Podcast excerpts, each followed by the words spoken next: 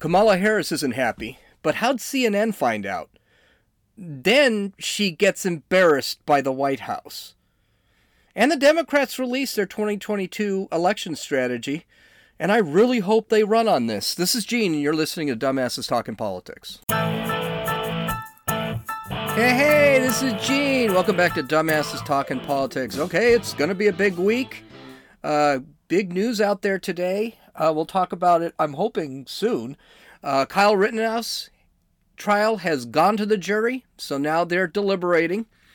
And uh, President Biden today had a virtual meeting with uh, Xi Jinping.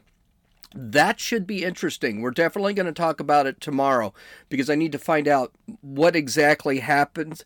Uh, it doesn't sound like it went well, but I mean that's not really a surprise. But here we go. Let's let's get to the news. Um, CNN released a report about the Vice President Kamala Harris, and it's less than complimentary. In fact, I have to tell you, it looks like a bit of a hit piece. So let's take a look at it, and it, it, it looks really bad. So I'm not going to read the entire piece, just a few of the, the, the excerpts. So the it starts out this way Worn out by what they see as entrenched dysfunction and lack of focus, key West Wing aides have largely thrown up their hands at Vice President Kamala Harris and her staff, deciding there simply isn't time to deal with them right now, especially at the moment when President Biden faces multiple legislative and political concerns. The exasperation runs both ways. Interviews with nearly three dozen former and current uh, current Harris aides, administration officials, Democratic operatives, donors, and outside advisors who spoke extensively to CNN reveal a complex reality inside the White House. Many in the vice president's circle fume that she's not being adequately prepared or positioned, and instead is being sidelined. The vice president herself has told several confidants she feels constrained in what she's able to do politically and those around her remain wary of even hinting at political ambitions with the Biden team with Biden's team highly attuned to signs of disloyalty, particularly from the vice president. Okay, a, a few things here. First off, she's the vice president of the United States. All right, this is really one of the more irrelevant positions in politics. Joe Biden was assigned a couple of things when he was under the Obama administration, but he didn't do that much either. It's really about the president. So her whining and crying that she doesn't have a lot to do is really kind of dumb because that's what the position calls for. She's just there in case the president kicks the bucket or is removed from office or whatever. So this is this is kind of a whiny thing. I also want to point out too that I mean she's been assigned uh, two things that I can remember. She's been assigned handling the border crisis and she's been assigned working for voting rights, voter rights. Uh, question for you. What has she done on either of those two cases, either of those two assignments? What exactly has she done? I can't think of anything either. The border crisis is still a disaster. Uh, 200,000 people crossed the border last month again. Uh, and the voting rights, nothing's been done. Nothing's changed. Everything's the same. As a matter of fact, states are actually going out and making their own laws to make sure that the federal government has nothing to do with their voting rights. President Biden has even allowed her to speak to foreign leaders. There was a time, remember, in the beginning of the presidency, she was assigned to speak to foreign leaders instead of President Biden. And I thought, honestly, this was the time that Biden's probably going to leave office. I, I thought Biden would be out of office by now, but I gave him till summer. And if she's already speaking to leaders, that means she's prepping to become president. And what happened? She stopped talking to leaders. Why? I don't know. Chances are she's been screwing that up too. And by the way, she's the vice president of the United States. Shouldn't she have been prepared before she became vice president? I mean, Biden could have kicked off uh, his first day and she would have become president. It, shouldn't she have been ready for that anyway? Of course not. She's terrible. She's a she's a terrible politician. She's inauthentic. She's a terrible speaker. She's got that terrible laugh. I, there's she's unlikable.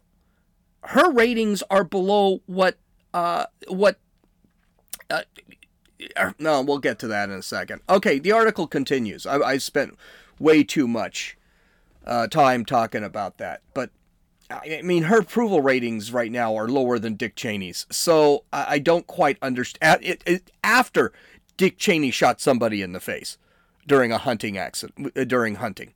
So I, I don't know what she actually wants from the president. I, he, she is just terribly unpopular, and many don't even think she can run it, be president. So the article continues a few lines down, a few paragraphs down. Quote, few of the insiders who spoke with CNN think she's being well prepared. She's being well prepared for whichever role it will be. Harris is struggling with a rocky relationship with some parts of the White House, while longtime supporters feel abandoned and see no coherent public sense of what she's done or been trying to do as vice president.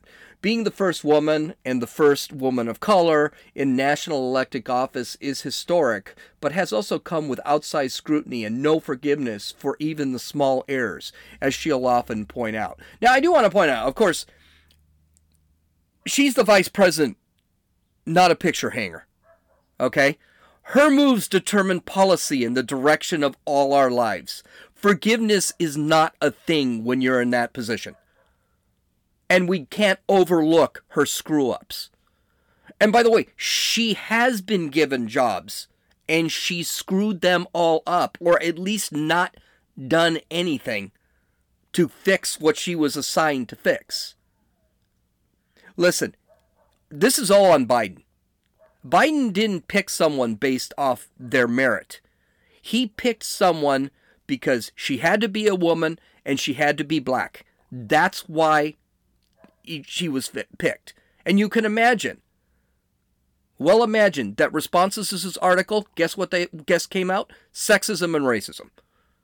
So anyone who doesn't like the situation in the White House, it's because they're sexist and a racist.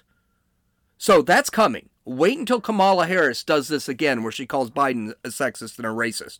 Which, by the way, she did her entire campaign when she was running for president. So, a few more paragraphs down, here's another one. Uh, defenders and people who care for Harris are getting frantic.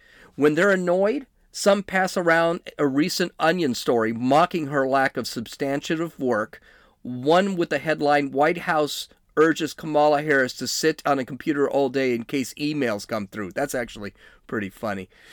When they're depressed, they bat down the Aaron Sorkin style rumor that Biden might try to replace her by nom- nominating her to a Supreme Court vacancy. Can you imagine that?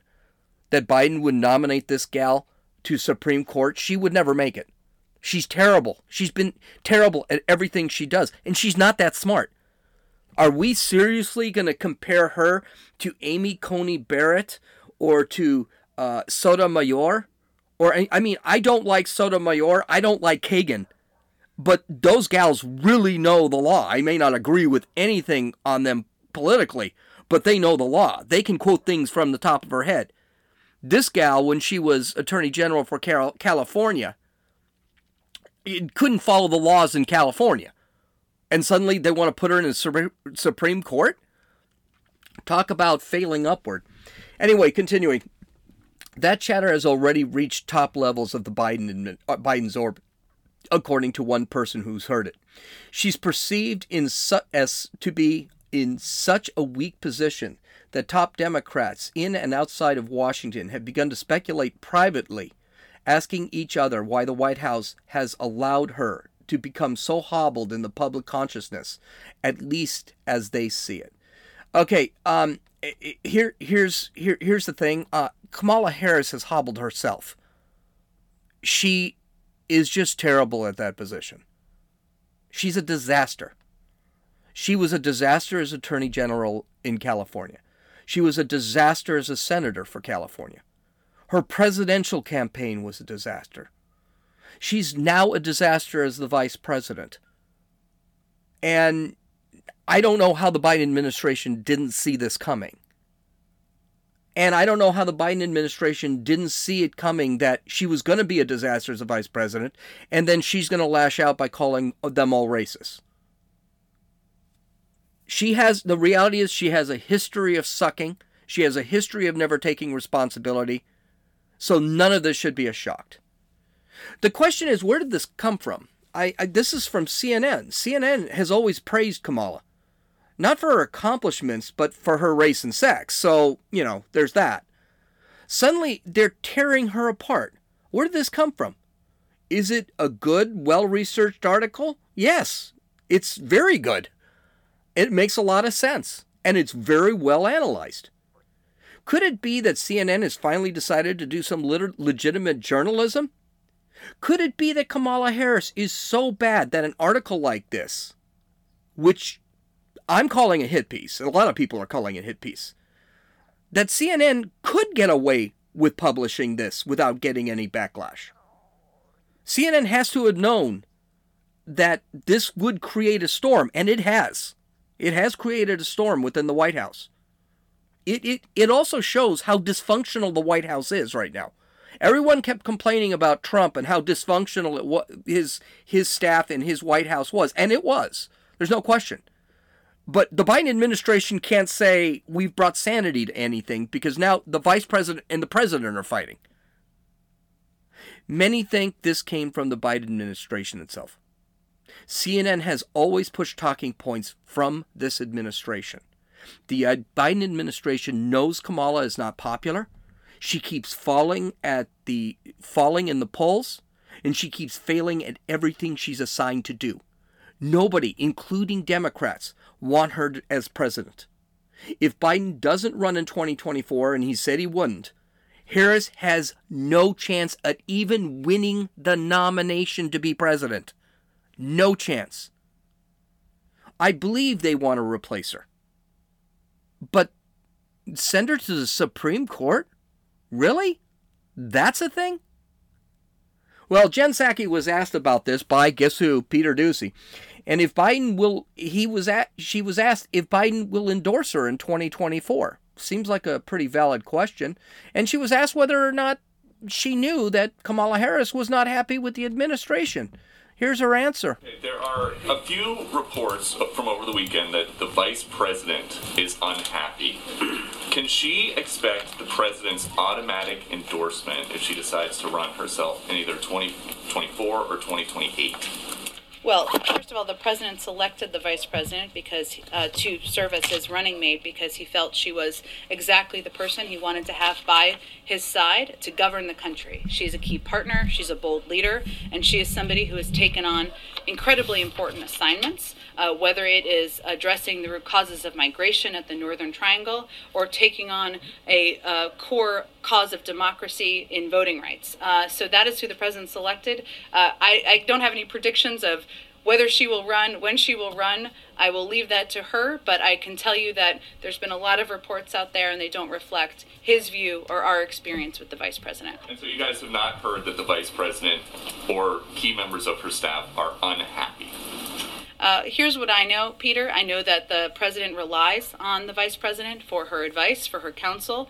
Uh, she's somebody who is not only uh, uh taking on issues uh, that are uh, challenging, she's not looking for a cushy role here. no vice president is, no president is, and that she's somebody that um, is a valuable member of the team. And he expects to also, you can all expect to be out there. out in the country on the infrastructure bill, and he's looking forward to having her out there too. What a great non-answer. she she never she never answered. Do you support her or not? Well, yeah, we we we like her, but you know, and she's gonna do work when we want her to do work, and that's about it. I mean, it was later on she tweeted pretty much the same thing. She said, "quote That's Jen Psaki. For anyone who needs to hear it, at VP is not only a vital partner to at POTUS, but a bold leader who has taken on key important challenges facing the country, from voting rights to addressing root causes of migration and expanding broadband. Okay, well, here, here's here's the thing. That is actually not a compliment, because voting rights, she's done nothing. Um, migration causes of migration, she's done nothing. And expanding broadband has nothing to do with Kamala Harris. That's part of that stupid infrastructure bill. At least she's consistent. I mean, she doesn't answer anything. And then I, I think this this tweet is actually I'll go a step further and say this is an insulting tweet. Because everyone knows she didn't do any of this stuff.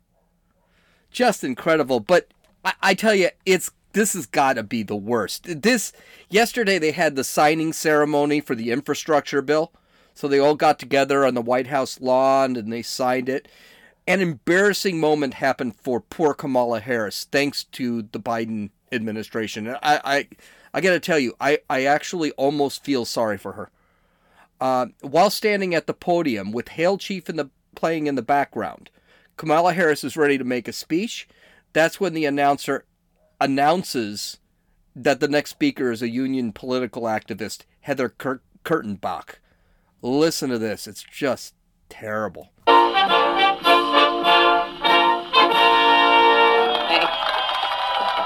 Please welcome Heather Kurtenbach. In a moment. Please have a seat. That, wow, is embarrassing. Especially coming out, that happening a day after the CNN article was released. Uh, even on cons- even conservatives on Twitter felt, and it's embarrassing for both the Biden administration and Kamala Harris. I think that is just it just shows the dysfunction. Even conservatives on Twitter felt bad for her. Uh, Matt Whitlock, who works for the Blaze, man alive, Kamala can't catch a break. Then um, Steve Guest, another uh, reporter, Kamala Harris wants Kamala Harris to be recognized. Then the Tea Party Patriots, which you would think would be just ripping her. Nope. Yikes, this is painful to watch. The Biden administration is falling apart. By the way, it is. Uh, Michelle Perez Exner said, Hail to the chief plays and VP Harris is the one at the podium. I suspect we will get another late night tweet from Jen Psaki trying to quell rumors that there is no dysfunction between the POTUS and VP offices. Oh, that's pretty bad. Those are pretty bad. But here are more t- telling tweets. And I, I think they're actual, they're more important than the previous tweets. This is from Jerry Christmas. Exit excited to watch the version of this with v, the Veep credits and music. And another one by Ab- Abigail Monroe. Ah, this is an episode of Veep. No way it's not. Now, why are these tweets telling? Veep is a comedy about the vice president with uh, Ju- uh, Dreyfus. Uh, her, I think her name is Julie Julie Dreyfus, and it's a comedy. See, the thing is, a lot of political shows act like this is some big thing, that like you know all these guys are smart and all these guys are. Yeah, no, this White House is nothing more than a comedy. It is the same reason Let's Go Brandon chant is telling. The Biden administration is being seen as a joke. And people are comparing it not to the serious political shows that are on television, but they're comparing it to a comedy. This is embarrassing, not just for what happened, but because it just shows how much of a joke this administration is. Okay, in our last story, uh, this is this is great. There's a famous quote. No one really knows who wrote it. It, it. People say that Benjamin Franklin wrote it, or Albert Einstein said it, or Benjamin Franklin said it. The reality is, no one knows who said this. But the definition of insanity is doing the same thing over and over again and expecting different results. This quote defines the Democratic Party. Politico got, Politico got a memo from the Democratic Congressional Campaign Committee defining their strategy for the 2022 midterm elections. This just shows us, this memo just shows us that they learned nothing from the elections two weeks ago. Okay, so this is how it starts. One year from election day 2022, our key to victor- our keys to victory are clear. President Biden and House Democrats are delivering on their hopeful unified vision of American families, stabilizing the US economy and making robust investment investments in our future. So, this is what they came up with. And this is what they they include as big talking points for them. Spending the 1.2 trillion dollar infrastructure bill they said was a huge success and that should be used. Now, by the way, according to Politico, support for the bill fell eight points so that only half of Americans support the infrastructure bill. The reason why? People are beginning to find out what's in it, beginning to realize less than 10% of it has anything to do with infrastructure. Now, this is also not going to bode well for Republicans who voted for this thing.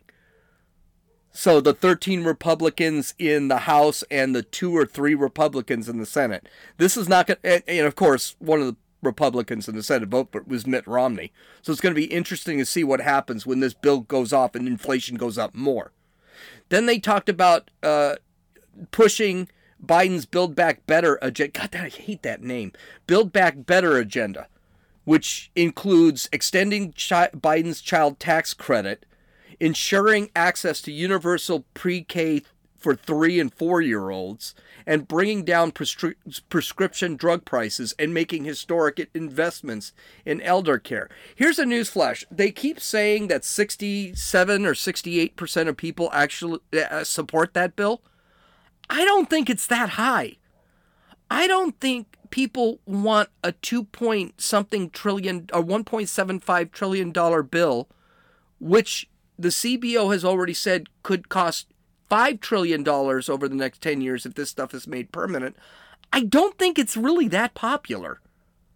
I know, I don't know anyone who wants this bill because it's just, even Josie, who's not political at all. As a matter of fact, the only thing she knows about politics is with me. She said that doesn't really make a lot of sense she talks about the child tax credit and she said why are we spending why are families getting three six nine hundred dollar child uh, a month? Because she gets money from the child tax credit. And she says you know it's great i'm getting it but i don't need it and why are they giving it to me? So i don't think this is as popular as people make it out to be. Um and the other problem is that it doesn't look like it's going to pass so, because now we're entering December, we have the debt ceiling being reached early in December, the first week in December. No one's talking about that, by the way. That's gonna we're gonna be shutting down the government in, about two weeks. No one's talking about this. I hope that uh, Mitch McConnell keeps his pants on and, and mans up and doesn't actually support, you know, another temporary move. I got a feeling he's going to, but Okay, anyway, I, I keep going off on the economy. And so here's uh, the other thing. Uh, this is what they quote the Democrats deliver a crushing by deliver by crushing COVID-19 and rescuing the economy with more than 400 million shots in the arms and 5 million workers back on the job. Okay, well, uh, here's the whole problem. All a Republican has to say is more people died in 2021 under Joe Biden than they did in 2020 under Donald Trump. This is a terrible argument. And the other thing the Democrats, uh, Republicans are going to point out here is so so they didn't crush basically the Biden administration didn't crush COVID. The other thing they're going to sit and point out too is that uh, yeah, you mandated, you forced like a tyrant that that people get vaccinated. A lot of people didn't want vaccinations probably about a third of the country, or uh, not a third, yeah, yeah, probably about a third of the country doesn't want the vaccinations. You mandate it, or they'd have to lose their job. And the five million Americans back on at work thing, Yeah, it should have been closer to 10 to 15 million Americans. Let's not forget that Joe Biden's employment record has been very underwhelming. He had a good month last month, but before that, he's been kind of iffy. He had a good month in uh, June and July. He had a couple good months, but nothing great. He was well on outside of those three months. He's been in office 11 months. Every other month has been underwhelming and has missed projections. Okay, Democrats, this is another quote. Democrats fight for American values. House Democrats have a hopeful vision for America focused on jobs and justice. Yes, that's what we need more justice. Democrats don't understand that most Americans do not support their, their quote justice, their quote equity, their quote equality. They just don't support that stuff keep running on that. While Republicans seek to divide America and undermine democracy, House Democrats passed the George Floyd Justice in Policing Act. By the way, the George Floyd Justice in Policing Act is divisive. Stop telling Republicans are divisive. That's another thing that's going to be an issue for the Democrats. That's divisive. Uh, the uh, John Lewis Voting Rights Act, which, by the way, is against the Constitution. It's unconstitutional. So, yeah, the John Lewis Voting Rights Act. By the way, none of this this stuff hasn't passed. So I don't, I don't know what they're doing here.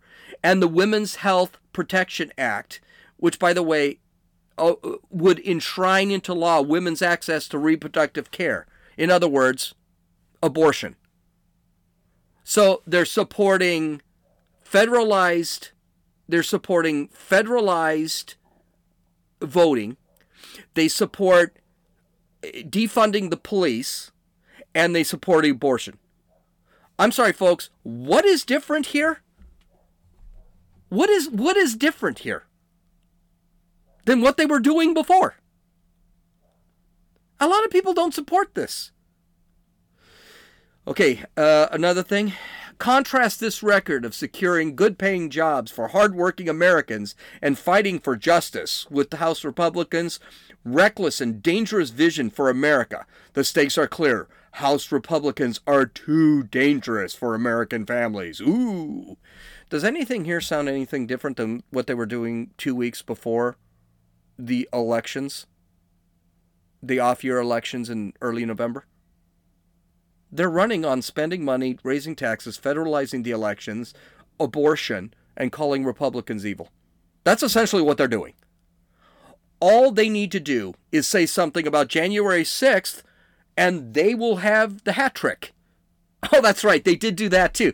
It, a little later in the uh, memo, it said, quote, the moment Washington Republicans felt their grip on power loosen, they unleashed a full assault on American democracy, culminating in a murderous assault on the Capitol. By the way, the only person that actually died at the Capitol was a Trump supporter. I again, I'm not sure if she didn't deserve it, but the fact is, the only person that died at the January 6th riots was a Trump supporter. Continuing. And in the introduction of anti voter legislation across the country, every day Republicans demonstrate how unserious, cynical, and dangerous their return to power would be. Hoo we're dangerous. I like that. On January 6th, a violent mob incited by former President Trump, you knew Trump had to be brought up, right? incited by former President Trump and House Republicans, stormed our Capitol, hunted down our elected officials, assaulted police officers, and threatened the very integrity of our democracy in an event that resulted in the deaths of five Americans. Since actually it didn't result in the death of five Americans, it resulted in the death of one American. The other four were from natural causes. So I'm not exactly sure. I mean, strokes and heart attacks. So you probably the stress had something to do with it, but nobody killed anybody except the one Trump supporter. Since then, Republicans have attempted to block investigations of the assault, cover up their alleged involvement, and have even defended and celebrated the rioters. Okay, first off, um, a couple of things here. Uh, no, there have been two inve- there there have been two investigations into. There's been a Senate investigation, and there has been a, a government invest a government investigation, a police investigation into the January 6th riot. And basically, what the, both of those things said was that the police were not ready for it. That they knew this could happen, they knew it could come, and the police weren't ready. And that and who's in charge of the state capitol police? Nancy Pelosi. Basically, Nancy Pelosi screwed this whole thing up. There are two reports out on that. You can look them up on the internet. What Republicans had decided to block was that stupid January 6th commission where no Republican is represented. And I'm sorry, the two quote Republicans that they have on there, Liz Cheney and I can't remember the other guy. Liz Cheney or Liz Cheney is not even considered a Republican in Wyoming anymore. She is being kicked out of the de- Republican Party in Wyoming. So don't talk to me about about the January 6th commission. It is a show commission. And here's the other thing, dude, nobody cares about January 6th anymore. No one is paying attention to the January 6th commission. It's happening 2 hours a day. No one's watching it. Everyone knows it's a bunch it was a bunch of morons on January 6th acting like a bunch of morons. And here's a newsflash, they're all in jail. Out of the 600 rioters, something like 550 are in jail. It's done. Of course, no Democrat memo would be complete without mentioning Donald Trump, and, and they do.